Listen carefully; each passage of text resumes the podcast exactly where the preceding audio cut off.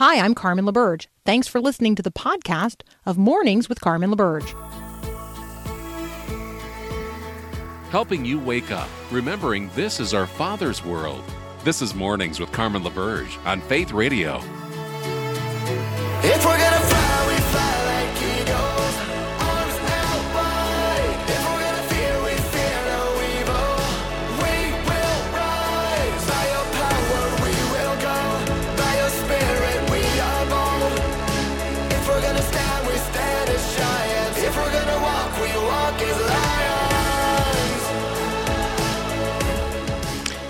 Well, good morning again. It's hour two of Mornings with Carmen here on the Faith Radio Network. I'm Carmen LaBerge. Thank you so much for joining us, um, sharing this time together. We're going to have a conversation about life and death. And we're going to have a conversation about how precious life is and um, what happens when one person takes the life of another. We're going to talk about justice. We're going to talk about the death penalty.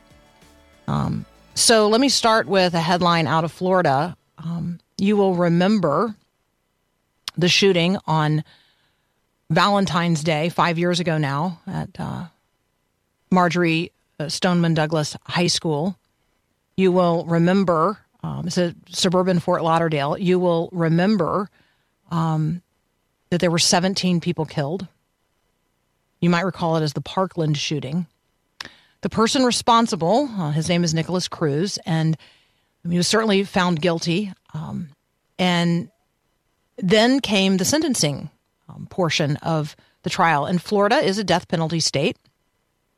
And so I think there were many, many people who expected the death penalty to be imposed in this particular case.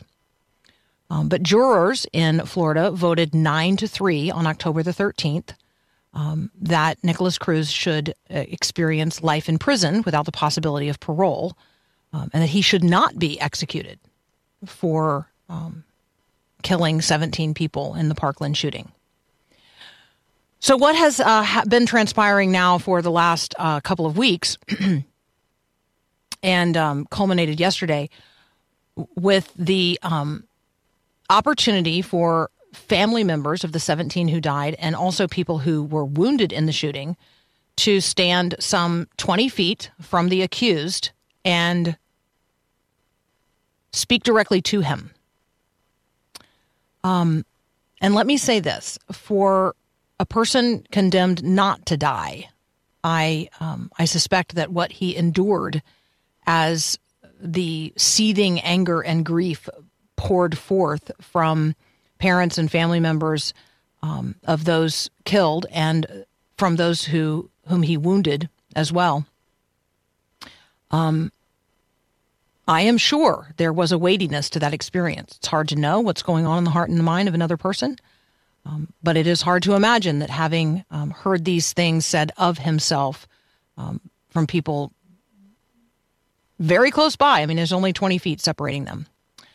Um, but I want to raise some concerns as a Christian today about the language used and the way that this human being was referred to uh, in, in public and, and what has been then repeated through the media over and over and over again. And he's being described as a, as a monster. The word monster is used over and over again. Um, some of the things that uh, were said about him and to him um, reflect the root of bitterness that has um, been sown into the hearts of these who have been wounded by the loss of their loved ones or by the experience of being wounded themselves. They talk about escaping punishment. Um, they talk about uh, him deserving no mercy. They describe him as a monster. Um, and they say what they hope he experiences in um, in the time ahead in prison. Um, and I want to say this from a Christian worldview. I mean, a life is precious, and Justice matters, and there's no question about either one of those, nor my commitment to both. But this individual is not a monster, he's a man. He's a sinner, certainly. But he is also a person for whom Christ died. And so I want you to consider for a moment what happens if this convicted murderer, who is going to spend the rest of his natural life in prison, comes to faith in Christ through a prison ministry, through the presence of a Christian in that environment. Who ministers to men like this?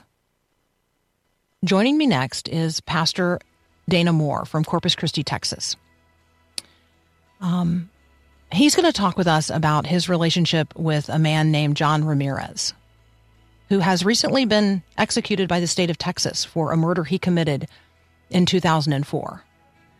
Dana was present in the death chamber when John took his last breath. We're going to hear that story next. You're listening to Mornings with Carmen.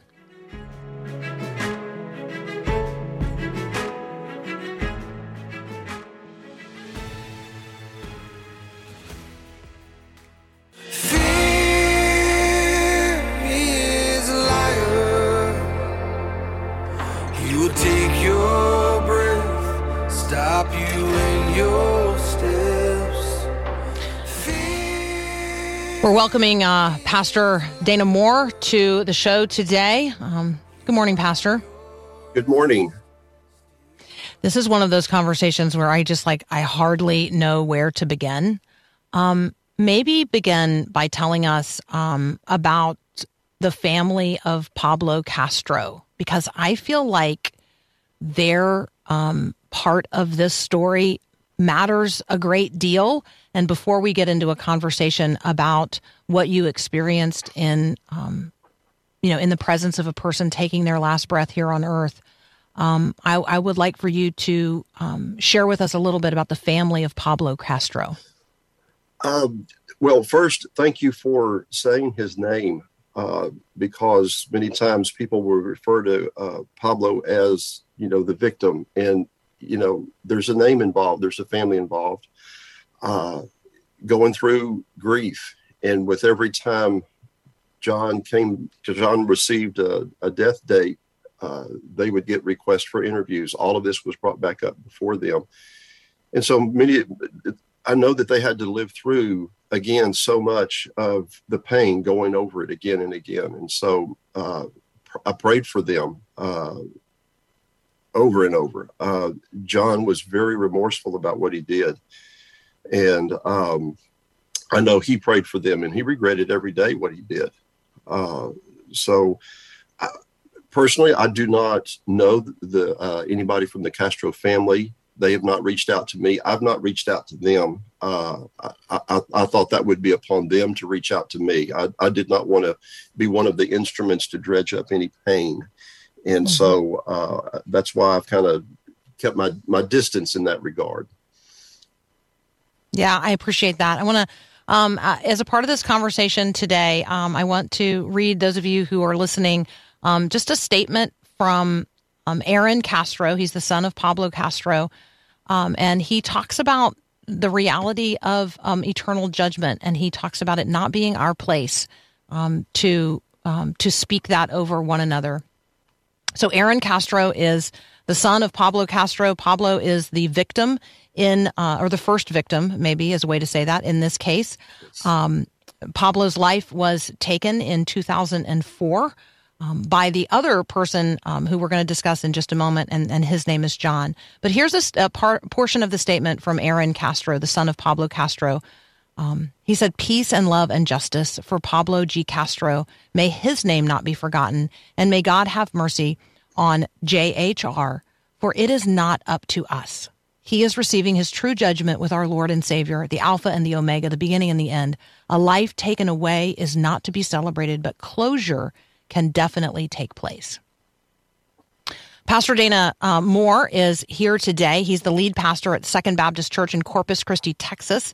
And he was alongside John Ramirez in the death chamber um, that fulfilled a request that um, John Ramirez had made during his um, there during lead up to his scheduled execution in Texas. So, um, Dana, tell us like how how do you end up in this story? How um, how do you come into relationship with John Ramirez? Uh, it, it, it came about when uh, a couple of our members, a couple of our senior adult ladies, had been already traveling uh, the 300 miles up to Livingston, Texas, to visit John.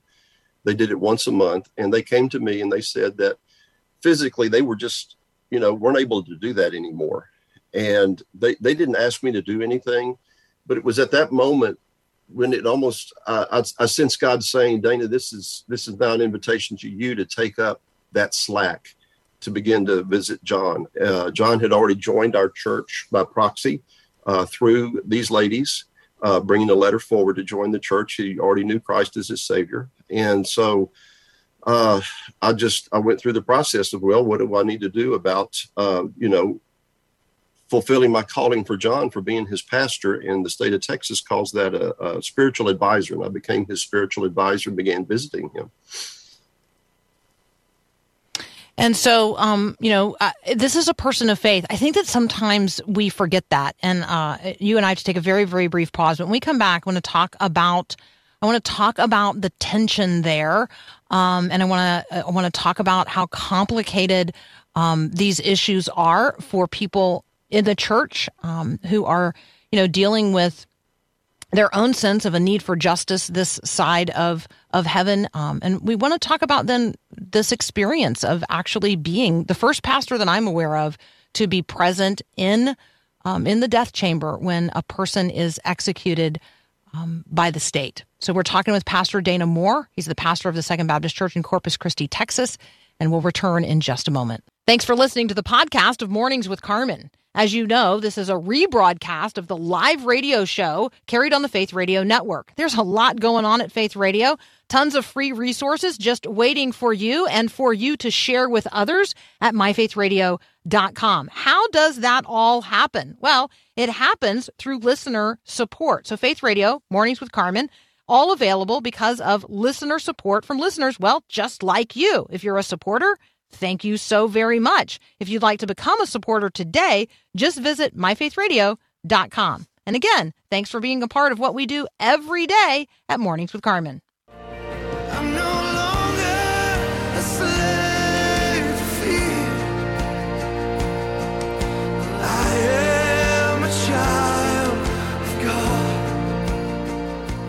We're talking with Pastor Dana Moore from the Second Baptist Church in Corpus Christi, Texas, um, the pastor of John Ramirez, who um, spent the last years of his life in a prison in Livingston, Texas, and his life was brought to an end by the state of Texas when um, when the decision to execute him was carried out. Talk with us, Dana, about um, John's desire to have you present at his execution, the process of making that possible, and then maybe a little bit about the very unique experience of being there. Well, John, uh, on death row in Texas, uh, inmates have practically no human contact at all with touch. Uh, about the only time they have human touch is when handcuffs go on or handcuffs come off. And so uh, every time I visited John, I've, I've it's been through plexiglass uh, or something's been in the a barrier between us. And uh, I'd witnessed an execution before uh, from a witness room, and uh, I knew that where the chaplain stood before for the state of Texas, that's where I would be. And it, it was just a step away for me to be able to, you know, put my hand out and, and touch John in some way and and pray over him. Much the same way when I make a hospital visit, uh, I you know I, I, I hold somebody's hand. If I can't hold their hand, I'll I'll put my hand on their shoulder or on their forehead, wherever is appropriate, and and pray for them. And that's you know so many of us in our local gatherings of churches, communities of faith, often we hold hands when we pray. We touch, and so that's a, such an important part of how we uh, how we carry out our religious practices. And why can't why couldn't John have this? And that's what he was asking. Why can't I have this at the moment of my execution? And the answer that some people might give to that is because you know what? He doesn't deserve it, right? I mean, there is this part of um, us, and I articulated it at the open of the hour when I'm just listening to these seething people um, who are so angry at, um, you know, at, at, a different person who committed, um, you know, a, a, crime that took the lives of others in the state of Florida, not Texas. And um, I just recognize, Dana, that we live in a culture that does not recognize um, the kind of tender mercy that you're describing that is due to everyone, regardless of their sin, Talk about that um, just in terms of your pastor's heart. yeah, the, the, the word deserve kind of stood out to me when you asked the question. I, I, I don't recommend anybody going to God asking about what's deserved because Amen. I do not want Amen. what is deserved from God for my life. I want grace. And I think that's what any of us want. Uh, and, and, you know, there's a sense that all sin is the same, that we sep- are separated and or, or our relationship with God is, is damaged, however you want to phrase that but there is a sense that there are differences. You know, Jesus said that hatred was the same as murder. Well, but the difference is I know people have hated me before, but nobody's murdered me before. So I understand there's a difference there. Um, at, at the same time, though, all sin is, you know, so repugnant and, and, uh, you know, makes us much the same way as John, though. Uh, so for me, I think when we talk about what's deserved, we need to be gracious as well. Um, I also believe that we should not in justice have, you know, emotion involved in it. Uh, you know, when we have emotion involved in our decision making, it can make our decisions, it can lead to poor decisions, is what it can do. And so I think we have to be careful about that. Uh, you know, the you you'd mentioned earlier the the, sh- the high school shooting at Parkland in Florida. Sure, I, you know the the emotion of the families. I cannot even begin to imagine the pain that they have gone through. And you know, lose if it would have been one of my uh, uh, children, um, that would have been just horrendous, horrendous amount of grief. But I would want somebody to step in to keep me from doing something that's gone too far. Mm-hmm. Yeah, and that's I think that's where you know as a as a culture and as a society um, we have to press in when um, when terrible things happen, and um, I, I think of the way that the families um, in Charleston at the Mother Emanuel Church, um, you know, after that horrific shooting, how how they responded so differently than the families in Parkland have responded, at least in terms of their public witness and testimony and what we're seeing transpire. Um, and it, it- there's just such different stories and narratives to be told. Um, we've got a couple of minutes left. I'd love for you to speak to um, pastors who are listening, others involved in prison ministry. Um, what what counsel and encouragement might you offer today? I would say that your presence matters, and so so often, uh, and it's not just for pastors, but anybody doing any ministry. Uh, your presence matters. Uh, it, it's not the words; it, it's being there. Uh, so often, people will say, "I don't know what to say." That's fine. Then don't say anything. Just be there. Uh, from the times I've received ministry and difficult times in my life, and my, my wife, and the difficult times that we've had, um, I don't remember words that were shared with me, but I sh- certainly remember people who came and showed up and prayed with me. And so, um, continue to do whatever ministry you're doing. If you're not involved or you think that perhaps God's put a calling on you to do further ministry, then jump in wherever that is. It, whether it's prison ministry, but there are so many other ministries. Uh, you know, get involved. Uh, you know, that's how we that's how we serve the King. Amen. Um, and maybe a word um, to those who are listening right now who are incarcerated. I know that we have at least one listener who is spending his life in prison um, in Stillwater, Minnesota, and so maybe just a word to um, to the lifers out there who are listening. Sure. Uh, keep the faith. You're not alone. You may you may be alone where you're at geographically, but there are other inmates. There are there are men on death row in Texas who are worshiping every day, uh, singing, and uh, it, it's like a revival that's been going on there. I would say now for probably good 18, 24 months. Uh, that, that God has God is working and God has not forgotten you. So you keep the faith. Amen. Dana, what a um, what a privilege to get to talk with you. Thank you so much um, for your ministry, your witness, your testimony, your public um, leadership um, on this topic, and and frankly for your gentle spirit. I, I genuinely appreciate the conversation today. Well, thank you for having me. Absolutely. That's Pastor Dana Moore. He's at the Second Baptist Church in Corpus Christi, Texas. You're listening to Mornings with Carmen. I'm Carmen LaBerge, and this is Faith Radio.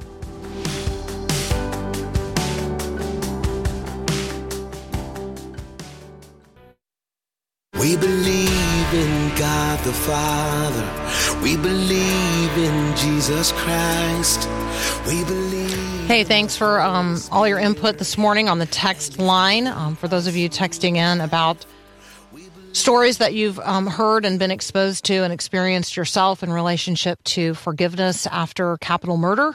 Um, a note here from Jacqueline about the story of forgiveness extended to the shooter in the Amish schoolhouse shootings um, a number of years ago. Uh, yes, and the testimonies um, from the families in the uh, of the shooting in Charleston, South Carolina, that I talked about. Um, I remember a conversation that I had uh, on air with um, Van Jones um, of CNN after he did uh, a a series of interviews. I, I seem to remember it was like called to like the Redemption Project, and um, he went in and he talked with families um, whose family members had been um, victims of murder, and the process of reconciliation that took place between those family members and the people responsible for the death of their loved one. Um, and not that Van Jones was bearing um, public witness to Jesus, um, but I do remember in the conversation thinking to myself, the only way you get to this place of forgiveness is because you know what it is to be forgiven. You cannot have this conversation outside of the acknowledgement and recognition of the reality of grace and mercy. Um, these are theological categories, and they are grounded um, substantively in a person, and his name is Jesus. And so, if you're looking for an opportunity today to um, bridge the gap between what's happening in the culture, um, even on on on the side of horrific violence and a rise of violence, um, just recognize that if you have Jesus, then you have the only talking point that is necessary. Because apart from Christ, there is no forgiveness. Apart from Him, um, there is no grace. And so when we talk about um, substantially healed relationships, we're ultimately talking about Jesus. Patrick Schreiner is going to join us next. Um, you know, there's a lot of politics, right? I mean, I, I just feel like everything has become politics uh, in the culture today. Every headline, every everything, it's just every conversation, right? It's all politics.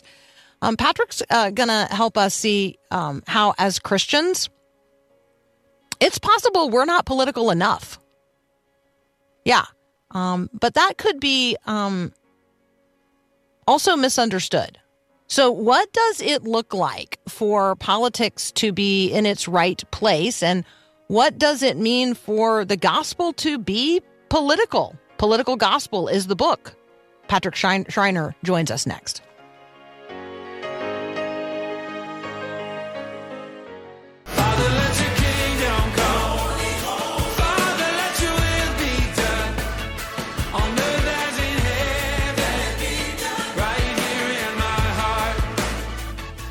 Joining us now, Patrick Schreiner. You can uh, find him.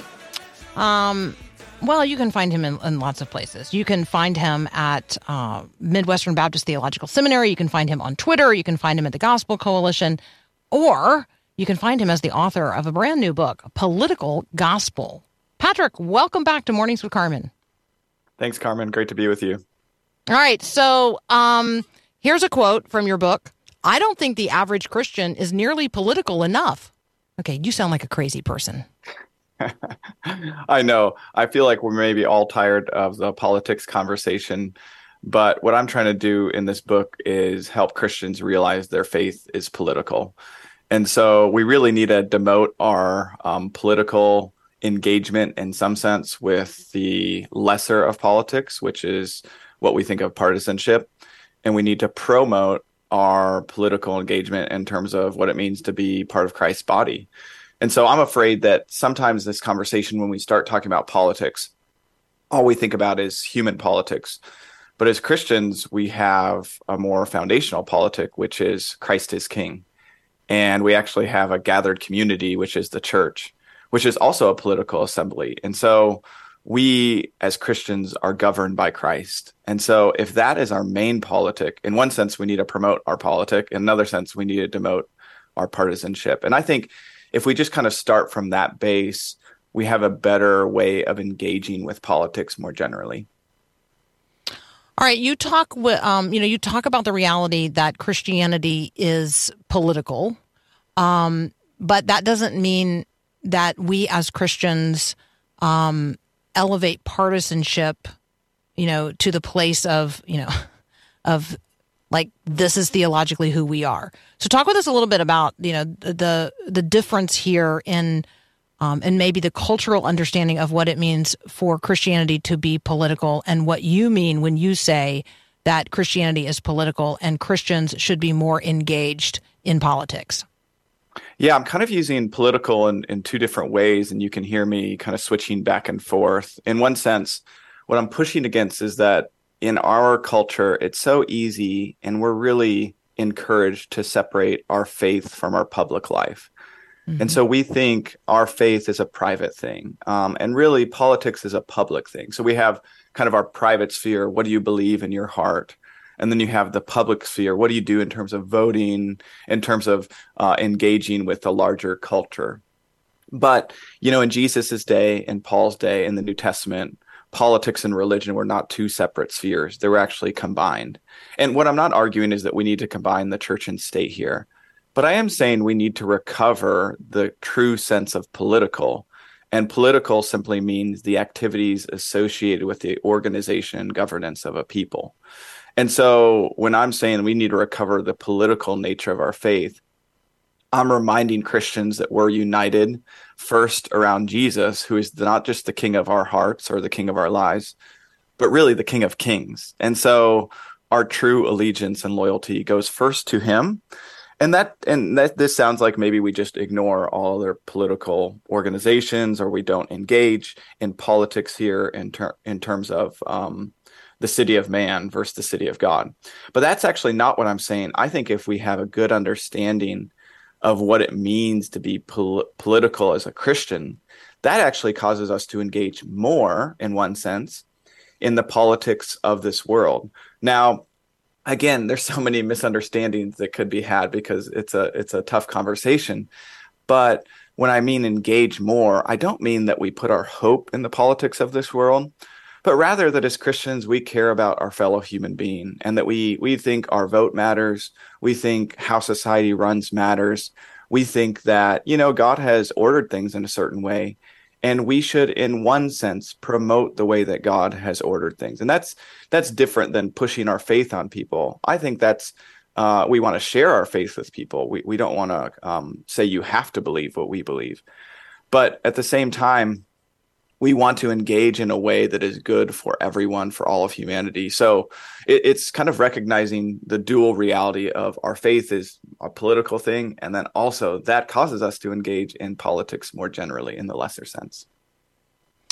So this is a conversation um, about the way we walk our faith out into the world that God so loves. So you and I, as Christians, we recognize every single moment we are taking a step of faith, and we're doing so um, in a world that is um, increasingly hostile to the gospel, but nonetheless, the place where God has sent us as his ambassadors to represent him as the king and to be deployed um, to make a living demonstration of what the kingdom looks like and what kingdom people sound like and um, and what the what the ways of the kingdom are. So as we do that, the way in which we do that is really the conversation that we're having here today. So, are we walking our faith out into the world that God so loves in ways that honor Jesus, that Jesus would actually recognize as himself?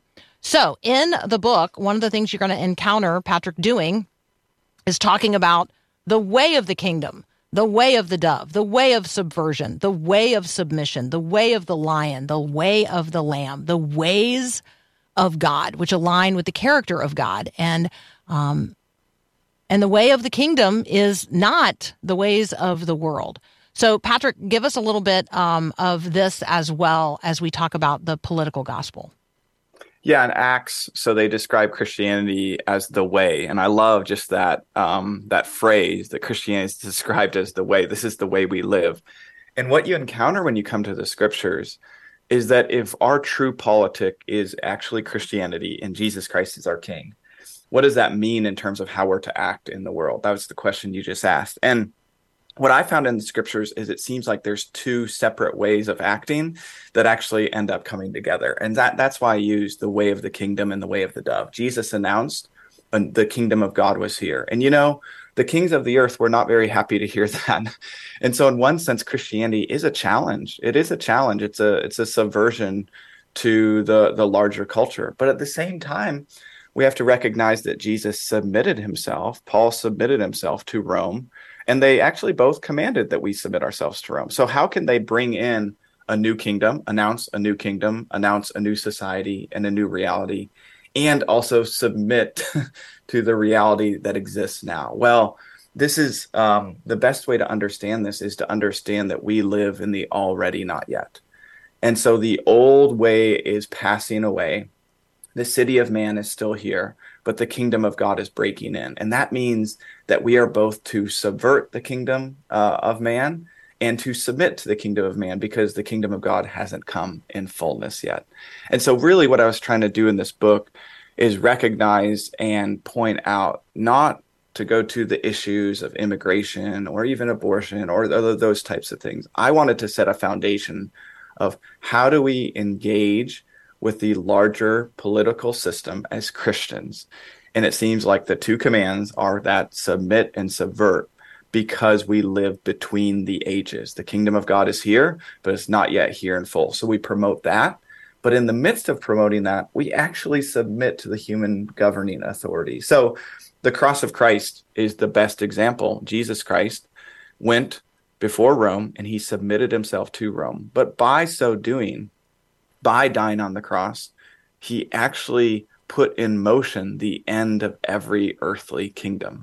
and so it was the most subversive act and it was the most submissive act all rolled up into one. And I that that's the tension that's so difficult to live in our lives. We are ultimately those who promote the kingdom of God. We don't promote a party platform. We promote the kingdom of God. And that's our main aim. And that means sometimes we are going to subvert the human system, and sometimes we will submit to them. We're going to continue our conversation with Patrick Schreiner in just a moment. The book is Political Gospel. And I want you to think for a moment about, you know, Jesus's prayer in the Garden of Gethsemane, certainly submitting himself to the will of the Father, um, and then ultimately submitting himself to the Romans and the Jewish authorities of his day, submitting himself unto death, and in so doing, conquering them all. Right? And so the gospel is political. We're talking about the political gospel. You're listening to Mornings with Carmen. Thanks for listening to the podcast of Mornings with Carmen. As you know, this is a rebroadcast of the live radio show we do every morning on the Faith Radio Network. There's a lot going on at Faith Radio. I don't want you to miss any of it. So check out the free resources just waiting for you and for you to share with others at myfaithradio.com. One of the things I would like for you to consider is becoming a faith radio ambassador. We talk about walking our faith out into the world that God, that God so loves and doing so in ways that honor Jesus. Well, that's because we are ambassadors of the kingdom of God. You can become a faith radio ambassador today and help us get the word out to others about this and other programs on the Faith Radio Network. Uh, we will supply everything that you need to share with others, and you can sign up to be a Faith Radio ambassador at myfaithradio.com.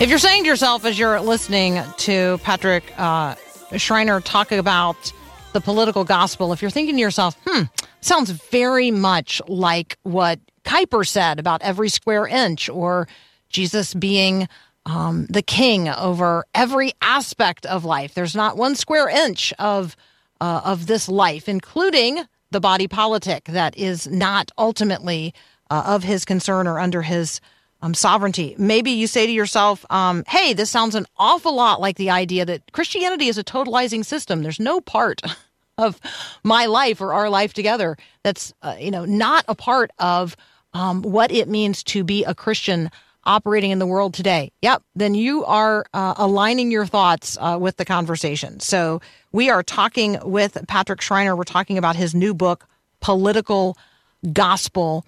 Um, talk with us, Patrick, about you know what I'll use. Uh, you know this idea that Christianity is a totalizing system.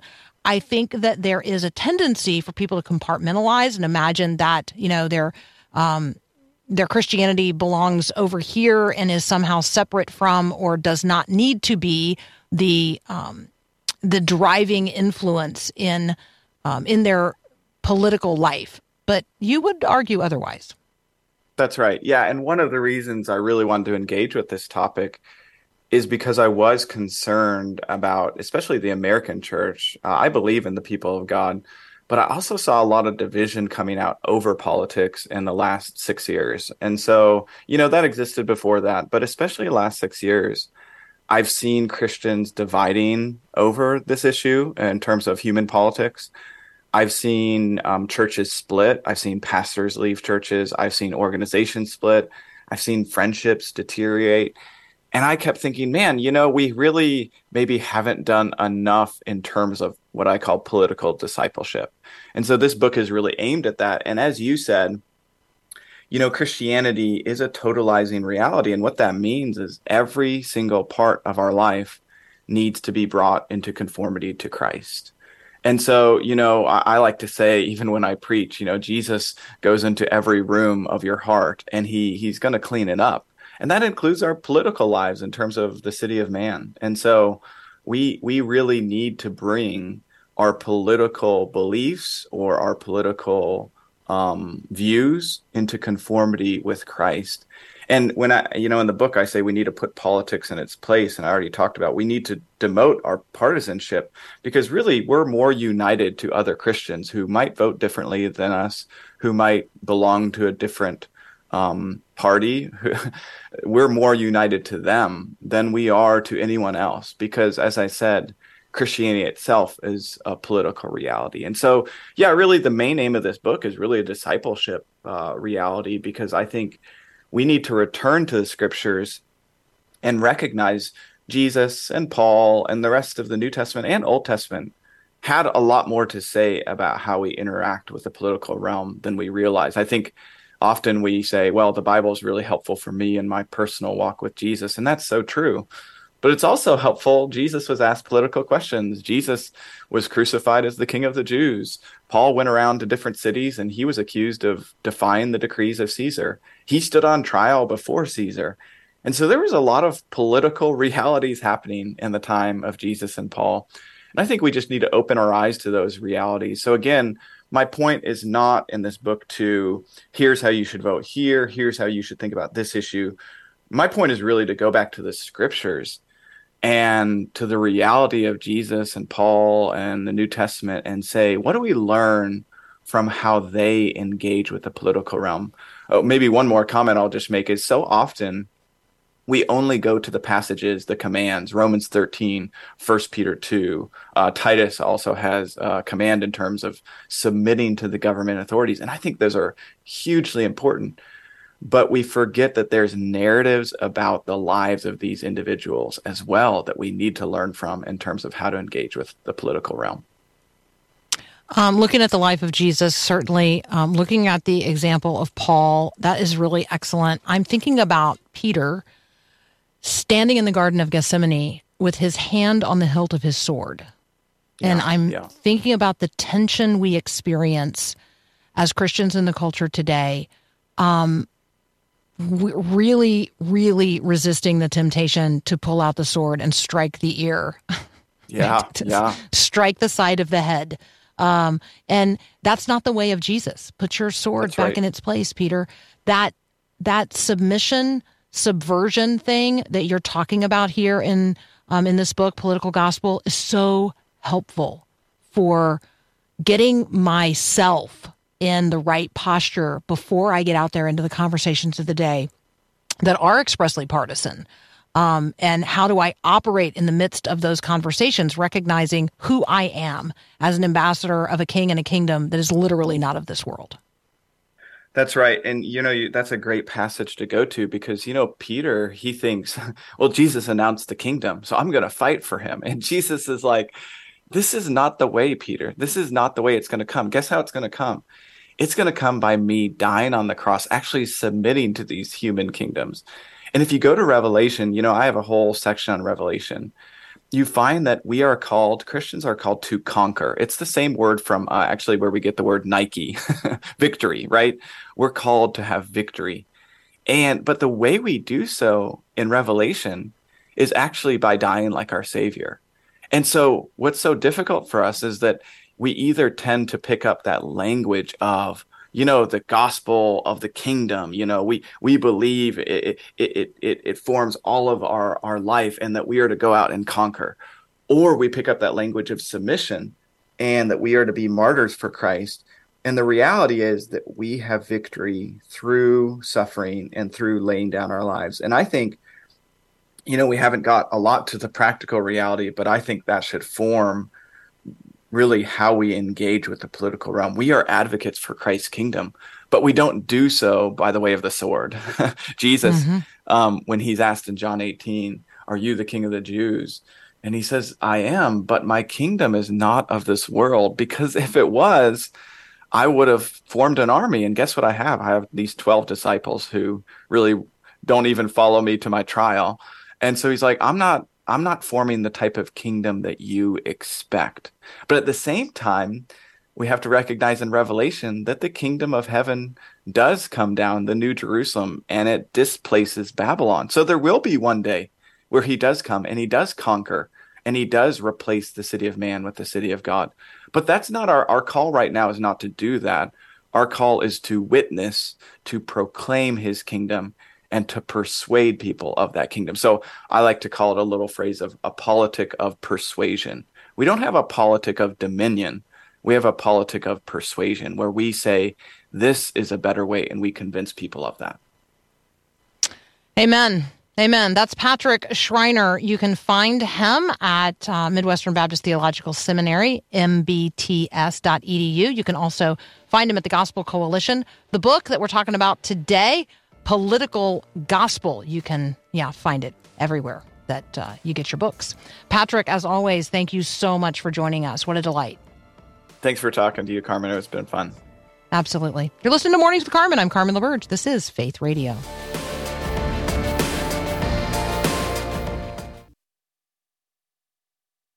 I'm smelling coffee, birds are singing just outside. Here comes your mercy